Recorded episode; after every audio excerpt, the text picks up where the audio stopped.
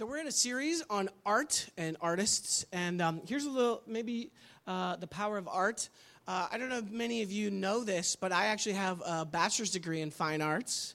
Uh, yep, in uh, painting and sculpture, and uh, it's a part of my life that uh, I don't get to like exercise a lot very often anymore. Um, just with with kind of the shifting of careers and now we're you know working in ministry with, with youth for the last 18 years. And uh, but uh, it is definitely something dear to my heart. Like i still always have this desire to create and to build and to paint uh, and to make. Uh, and so um, the Lord blessed me a few years ago with a wood shop in uh, in one of the high schools that we work uh, that I work with, and so I, I get to go in there and, and, like for the last like two weeks, all I've been dreaming of and imagining is uh, um, this sword that I'm going to make out of wood for the Renaissance Fair, which is coming up next month. Uh, brace yourselves and get ready. Uh, it's going to be awesome. And this year, uh, I'm going to get to take my. Last year, my son went also, but uh, this year, we'll, I'll get to take my son. And uh, eventually, what we're going to do is we're going to get a big dog, and he'll we'll dress the dog up as like a like a like a like a war horse, and then he can ride that sucker all over all over the Renaissance Fair. But anyways.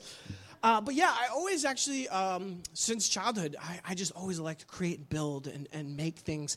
Um, I would spend hours with Legos, of course. Uh, and actually, um, to my shame, I didn't understand what I was really giving up. But one year I asked my parents for, for Christmas for cardboard and construction paper and tape uh, because those were the, the tools of the, that I love to build things with.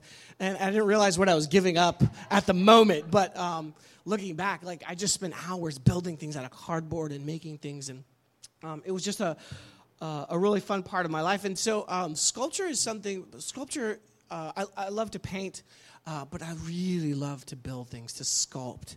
Uh, and, and part of the reason of that is there's something about painting where uh, anybody remember Bob Ross? Anyway, he was like a famous painter, and he had a TV show on uh, BBC or whatever channel it was, and not BBC, but the the, B, the PBS. There it is.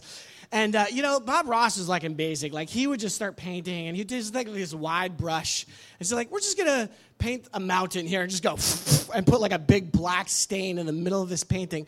And then, like three brush strokes later, it was this most majestic mountain that you had ever seen. Like, it was just, and you'd be like, we're going to just put some happy trees that are just living down here by this forest.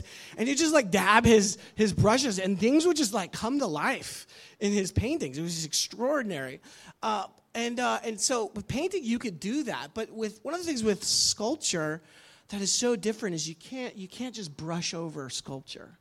Uh, sculpture requires hands. It requires you to get dirty. It requires you to be uh, in there. And, and, and um, my wife and I went to Paris a couple years ago, and we were in uh, the sculpture gar- garden of Rodin, and just seeing these pieces, these incredible things that he had made. And um, we went to the Louvre and, and, and a few other. Um, um sorry, not the Louvre. Um, oh my God, I'm blanking on the the Paris like super the Met of Paris. Anyways, my wife is not in the room, but she would be like, "Is it the Louvre?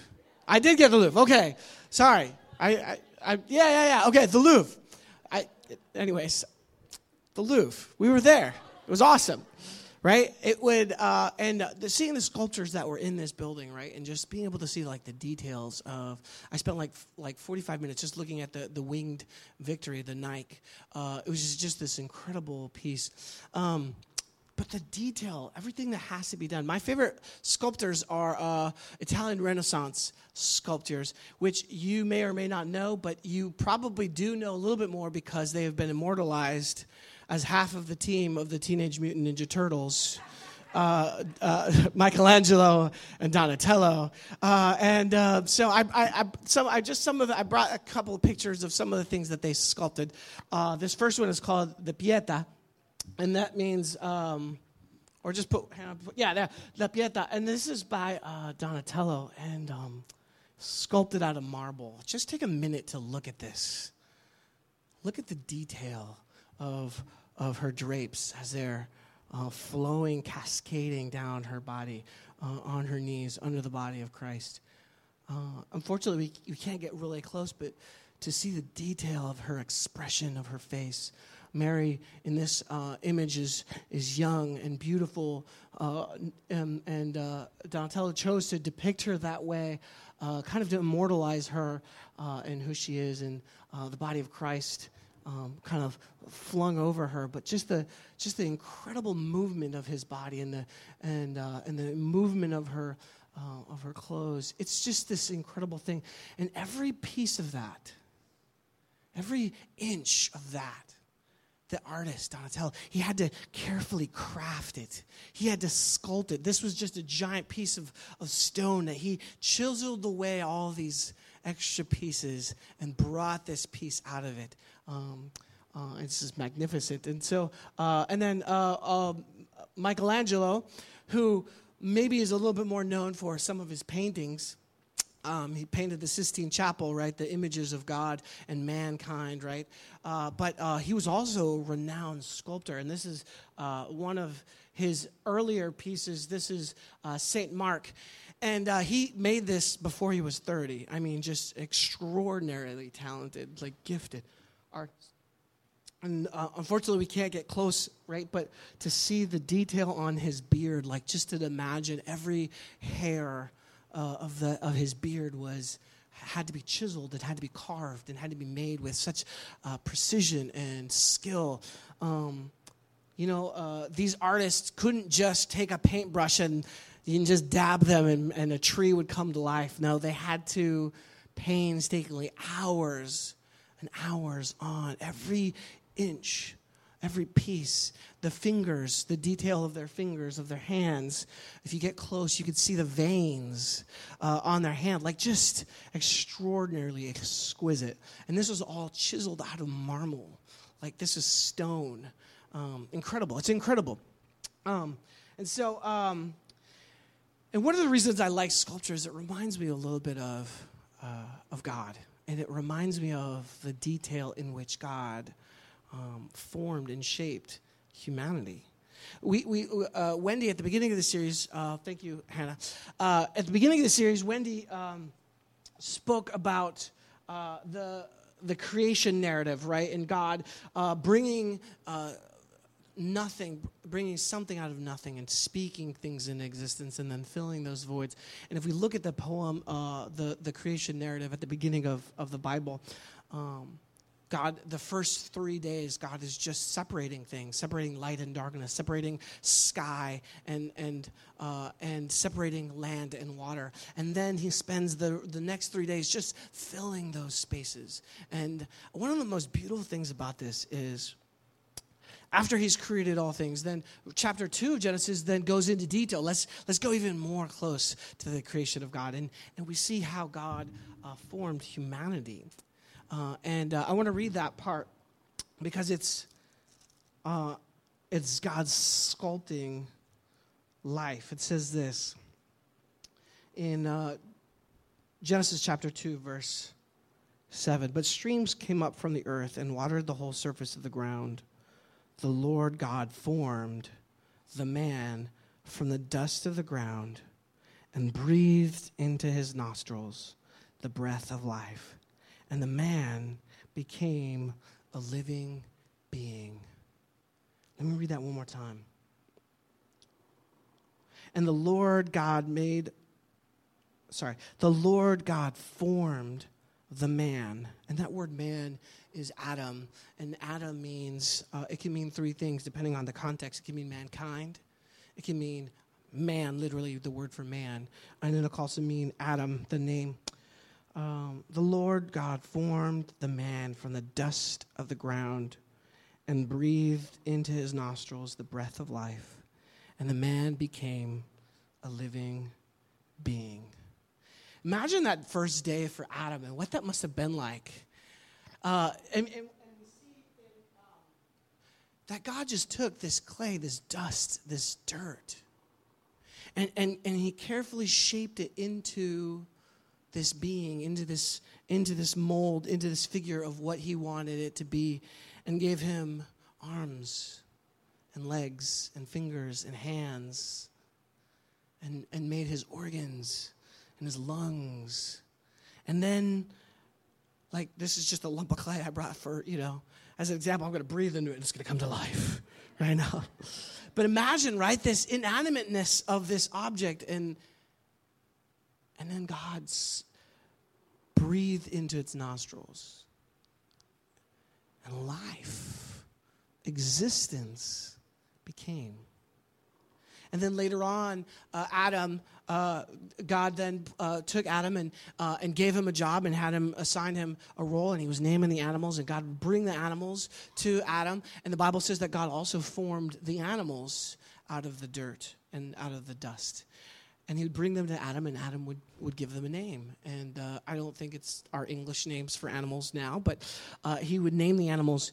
And in that whole process, a, a, suitable partner, a suitable helpmate wasn't found. And so then God took a piece of Adam, and the Bible says that he formed out of that piece. He made then Eve. And then he brought them together, and he. Uh, it's beautiful. It's this beautiful imagery of God taking and forming. He didn't just speak like he did for the sun and the moon. Uh, he didn't just speak like he did for land and the sea. He didn't just speak. God took the time to fashion, to make, to create the intricate details of his precious humanity. And it says in. Um, there's something uniquely special about this, right? And, and I, want us to, I want us to hear these words because we hear so often uh, all over the place, we hear so often uh, the opposite that we are the random uh, result of biochemistry and, uh, and things just coming together. And, uh, and I want you to know there was an intention behind that. In Genesis 1, verse 27, says this. Then God said, Let us make man in our image. Oops. Let us make man, and that word again, humankind, mankind, in our image, in our likeness, and let them rule over the fish of the sea and the birds of the air and over the livestock, over all the earth and over all the creatures that move along the ground. So God created mankind in his own image. In the image of God, he created him male and female, he created them. I want to read that part again, and I want you to count how many times he uses the word created. So, God created mankind in his own image. In the image of God, he created them.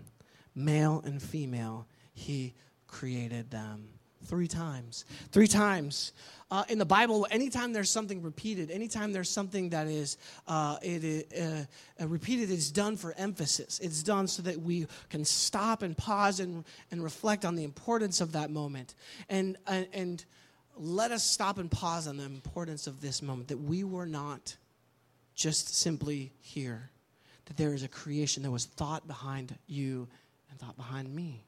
We were created in this image of God. Now that is that could pose some questions, right? What is the image of God? What does that mean? What does that mean to be then made in God's image? What does that look like for us? Uh, and and here's the thing: I uh, unfortunately I can't just give you, um, I can't just like tell you, oh well, it means this, right? Because theologians have been fighting over this for hundreds of years, thousands of years, um, because we don't fully know all that it encompasses what it means to have the image of God.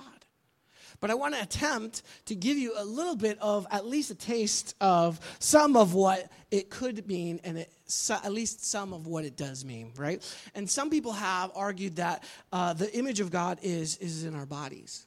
That our bodies were physically like our physical ability, the uprightness of our posture, right? That we are, uh, that our humanity, uh, our image of God, as bears let me just put it this as bearers of, Im- of the image of God is in our physical appearance, right? Our bodies. The problem with that, though, is, uh, is the image of God is, is the main thing that distinguishes us from the rest of the animal kingdom, right?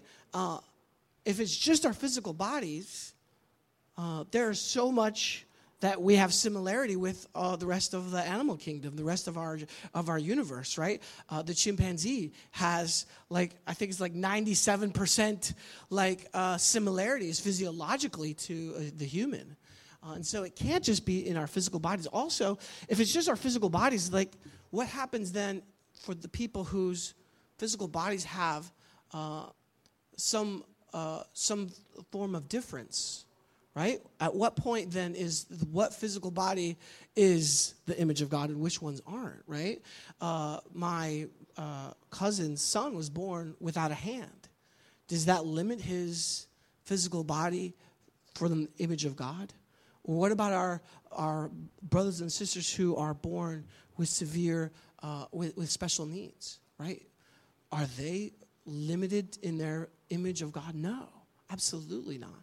So it has to be more than just our physical body right? Uh, I was looking at the Bible Project. They have a, a video on this, and it is really interesting. And I would highly recommend you looking at it. Uh, but their their uh, take on uh, our place in the physical, uh, sorry, as the image of God is that we are all we have been given this co-rulership that we have been uh, given an ability to uh, to co-rule with god right and that fits in with the scripture right because it says let us give man make man in our image and our likeness and let them rule over the fish in the sea and the birds of the air and over the livestock and over all the earth and over all creatures creatures that move along the ground right? So so it is in our dominion over the world that we then uh, are image bearers of god right? That we then can uh, model after this right? Our ability to then to rule to steward over the earth to uh, care for uh, for the world right? So the image of god is then our um, is in that in our joining god in ruling and caring for our planet. Well we're not doing such a good job of that uh, i think. And uh, and uh, so maybe maybe there's something lacking there. Maybe that doesn't fulfill like fully encompass all that we were created to be and all that uh, all that God had in, in mind when he breathed his life into the nostrils of, of the first man. Well, maybe other people then would say, well, then it is like our uh, godlike qualities that uh, that we share, right? Our ability to demonstrate uh, uh love and creativity and holiness and immortality uh, and freedom right? It is in our characteristics that reflect god in us right? That's what then the image of god is that ability to reflect all these things uh, and, uh, and language, right? The human development of language is vastly superior to the animal kingdom, right? Even though animals can speak to each other and there are there is forms of communication, it's nowhere near as close to us, right? Is that the image of God in us? Is that our ability, our our soul, our our mind, uh, our ability to think and rationalize? Is that what dis- distinguishes us? Or is it something else? Is it maybe our spirit? Our ability to connect with God and have relationship with God, right? Our ability to uh, connect in relationship with our Maker and with each other. Is that what the image of God, is that what bears the image of God in us? Um, Karl Barth and M- Emil Brunner said the image of God is then essentially a relational identity, our ability to relate to God and one another, rather than an ontological essence of being, right? It's not just about us being, it is, it is this ability to, to relate. So is it our body? Is it our, uh, our physical thing, what we do, our responsibility towards, uh, towards the earth and towards the creatures that God made? Is it our soul? Is it what we, uh, how we think and who we are and how we rationalize and our mind? Is it our spirit and our ability to connect with God? Uh, well, I would propose to you that the image of God is way more complex than all of those things. And it can't be encompassed into one of those. And though certainly it is those things, it is also way more than just that. So think about it this way. Because God created us in his image, and God, uh, we have to take God at uh, how God has revealed himself as Father, Son, and the Holy Spirit, right? Uh, another reason why it can't just be our physical bodies, right, that reflect God's image is because God doesn't have a physical body. God is spirit, as uh, he reveals to us in Scripture. Uh, but let's think about it this way it is, it is in our responsibility uh, to carry, to be image bearers, that we. So think about it this way our bodies, our physical bodies, house uh, part of the image of God. Our physical bodies in, in, the, in the thing, think about it like this frame, right? and our, and our physical bodies, right, there's a function that we have, a responsibility to, to rule over the world and to, uh, to be co rulers with God and to have dominion over animals and to steward them and to care for them uh, and to love them, right, which we need to do a better job of. Uh, think of then the, uh, our soul, right? This is uh, our soul, which uh, is reflects the individual personalities and our ability to, to love and our ability to create and our ability to, uh, to rationalize and language, right, is, is part of us, is the image of God in us, is that, our soul, our mind, right? Uh, but not only is it that, but then it is also our spirit and our ability to, because uh, spirit is invisible right? Ah, see what I did there? You see what I did there, right? Yeah. It is our ability to connect with God and relate with God and relate to each other. And N.T. Wright actually described the image of God as this as a angled mirror. An angled mirror that reflects then uh, the God. And, so, and, the illustration that he gives is when he was younger, he was sick, and his mother put a, a, a mirror at an angle so that he could look outside of his room and see his mother in the kitchen and those people that were in the house, and that they could look in and see him. And our it being the image of God, we are like an angled mirror in the sense that we then, God can reflect Himself through us to creation, and that we, in our kindness, in our care for humanity, for others, for creation, can reflect back to God, right? Um, and so, is it possible that bearing the image of God is more than just our physical being? That it is more than just our spiritual being, and it is more than just our mind, but in them working in tandem together, we can reflect a bigger picture of who God is that image in us as we reflect then the image of God in the way we work and serve and care and the responsibility that we have to bear that image in our world? Is it our ability to, uh, our, to think and to use language, right? Yes. Is it our ability to connect with God, our relationship with Him in our spirit? Yes. It is all those things and so much more. So, though I can't tell you definitively the image of God is this, what I can say is at least it is those things working together in tandem for us. And here's what's beautiful about that. Right? Is though maybe we can't pinpoint what the image of God is, we absolutely for sure have to have to recognize it in, uh, in other humans and other people. Uh, because it is not just distinctly for us as believers, but it is that every human and every person carries with that. And it is also something that we can disrespect. And in disrespecting that in others, we are in fact disrespecting God. And um, Proverbs 14 31, it says this Whoever oppresses the poor shows contempt for their maker, but whoever is kind to the needy honors God. James 3 said this With the tongue we praise our Lord and Father, and with it we curse human beings who have been made in God's likeness. So, though we maybe we can't pinpoint exactly what it is, we have to recognize it in our brothers and sisters. And not only that, but uh, uh, James will go on later on to say that, hey, showing favoritism is as much, uh, is as important to God as if you show favoritism to someone who is rich over someone who is poor. God considers that breaking all of the law. You're considered just as, uh, as broken as, as a murderer or a thief in God's eyes. Because that's how valuable humanity is. That's how valuable you are. That's how valuable God's image in us is.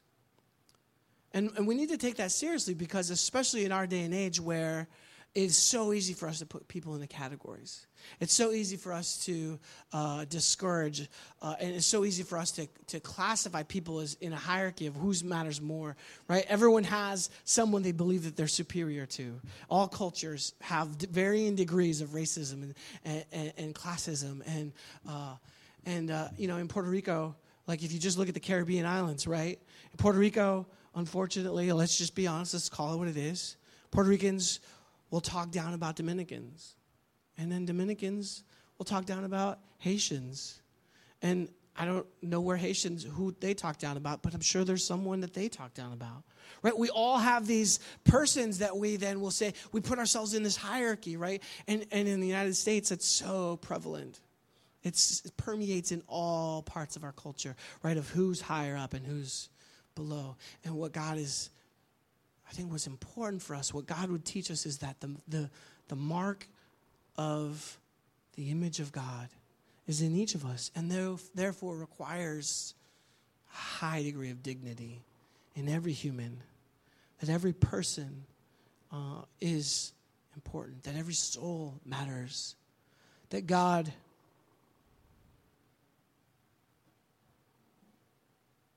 carefully crafted like Donatello, like Michelangelo, carefully crafted your body, your soul, and your spirit.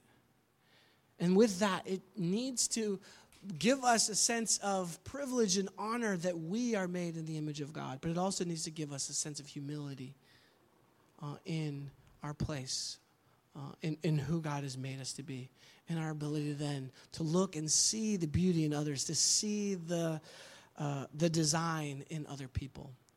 And so I want to end with, uh, I want to share a few scriptures with us uh, to affirm the image of God in you and in me, to affirm uh, God's creation, formation of you and me and our lives. So I'm going to ask you, I'm going to ask you to close your eyes, unless you're going to fall asleep, and then keep them open.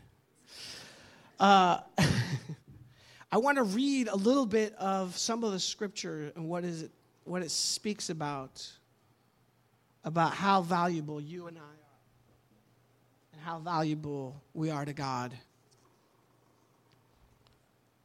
And I hope that this helps to affirm part of your identity in Christ, in God, as an image bearer. Psalm 139 says this You have searched me, O Lord, and you know me. You know when I sit and when I rise, you perceive my thoughts from afar. You discern my going out and my lying down. You are familiar with all of my ways. Before a word is on my tongue, you know it, Lord, completely. You have hemmed me behind and before, and you have laid your hand upon me. Such knowledge is too wonderful me for me, too lofty for me to attend. You created my innermost being. You fashioned me together in my mother's womb. I praise you because I am fearfully and wonderfully made. My frame was not hidden from you when I was made in the secret place and when I was woven together in the depths of the earth. Your eyes saw my unformed body. All the days ordained for me are written in your book before one of them came to being. How precious are your thoughts, O God. How vast is the sum of them. Were I to count them, they would outnumber the grains of the sand. When I awake, I am still with you. 1 John 3, verse 1 says this See what great love the Father has lavished on us, that we should be called the children of God. And that is what we are. Romans 5 8. God demonstrated his own love in this that while Alberto was still a sinner, that while you were still a sinner, that while we were still sinners, Christ died for us.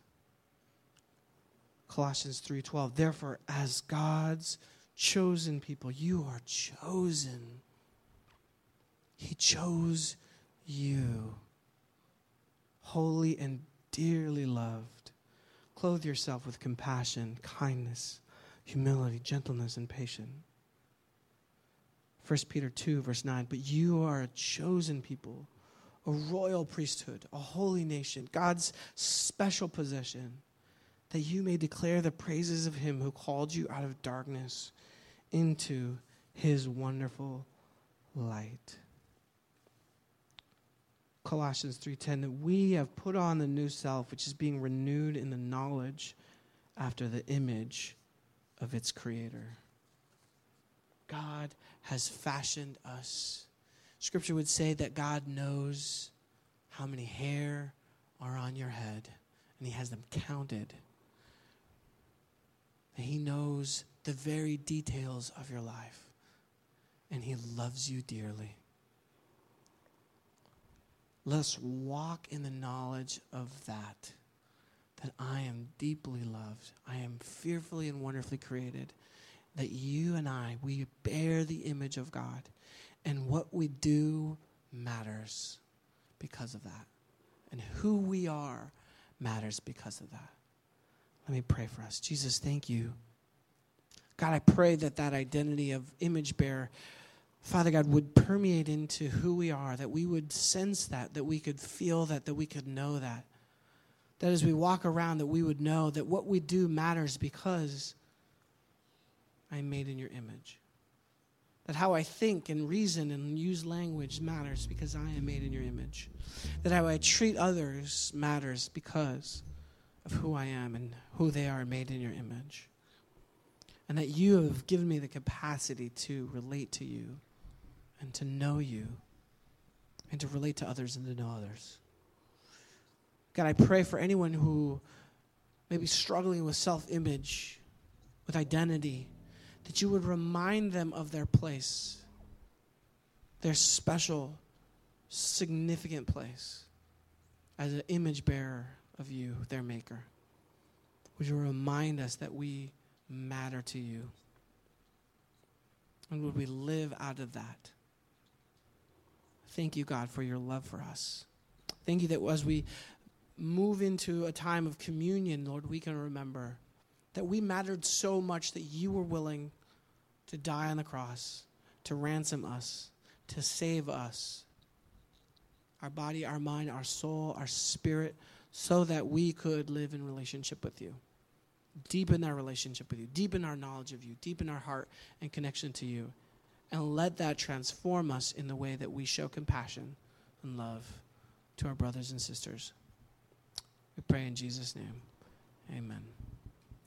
Before the worship team uh, takes over, I was just reminded of a song I used to sing when I was a little little boy, uh, and it said, "I'm somebody.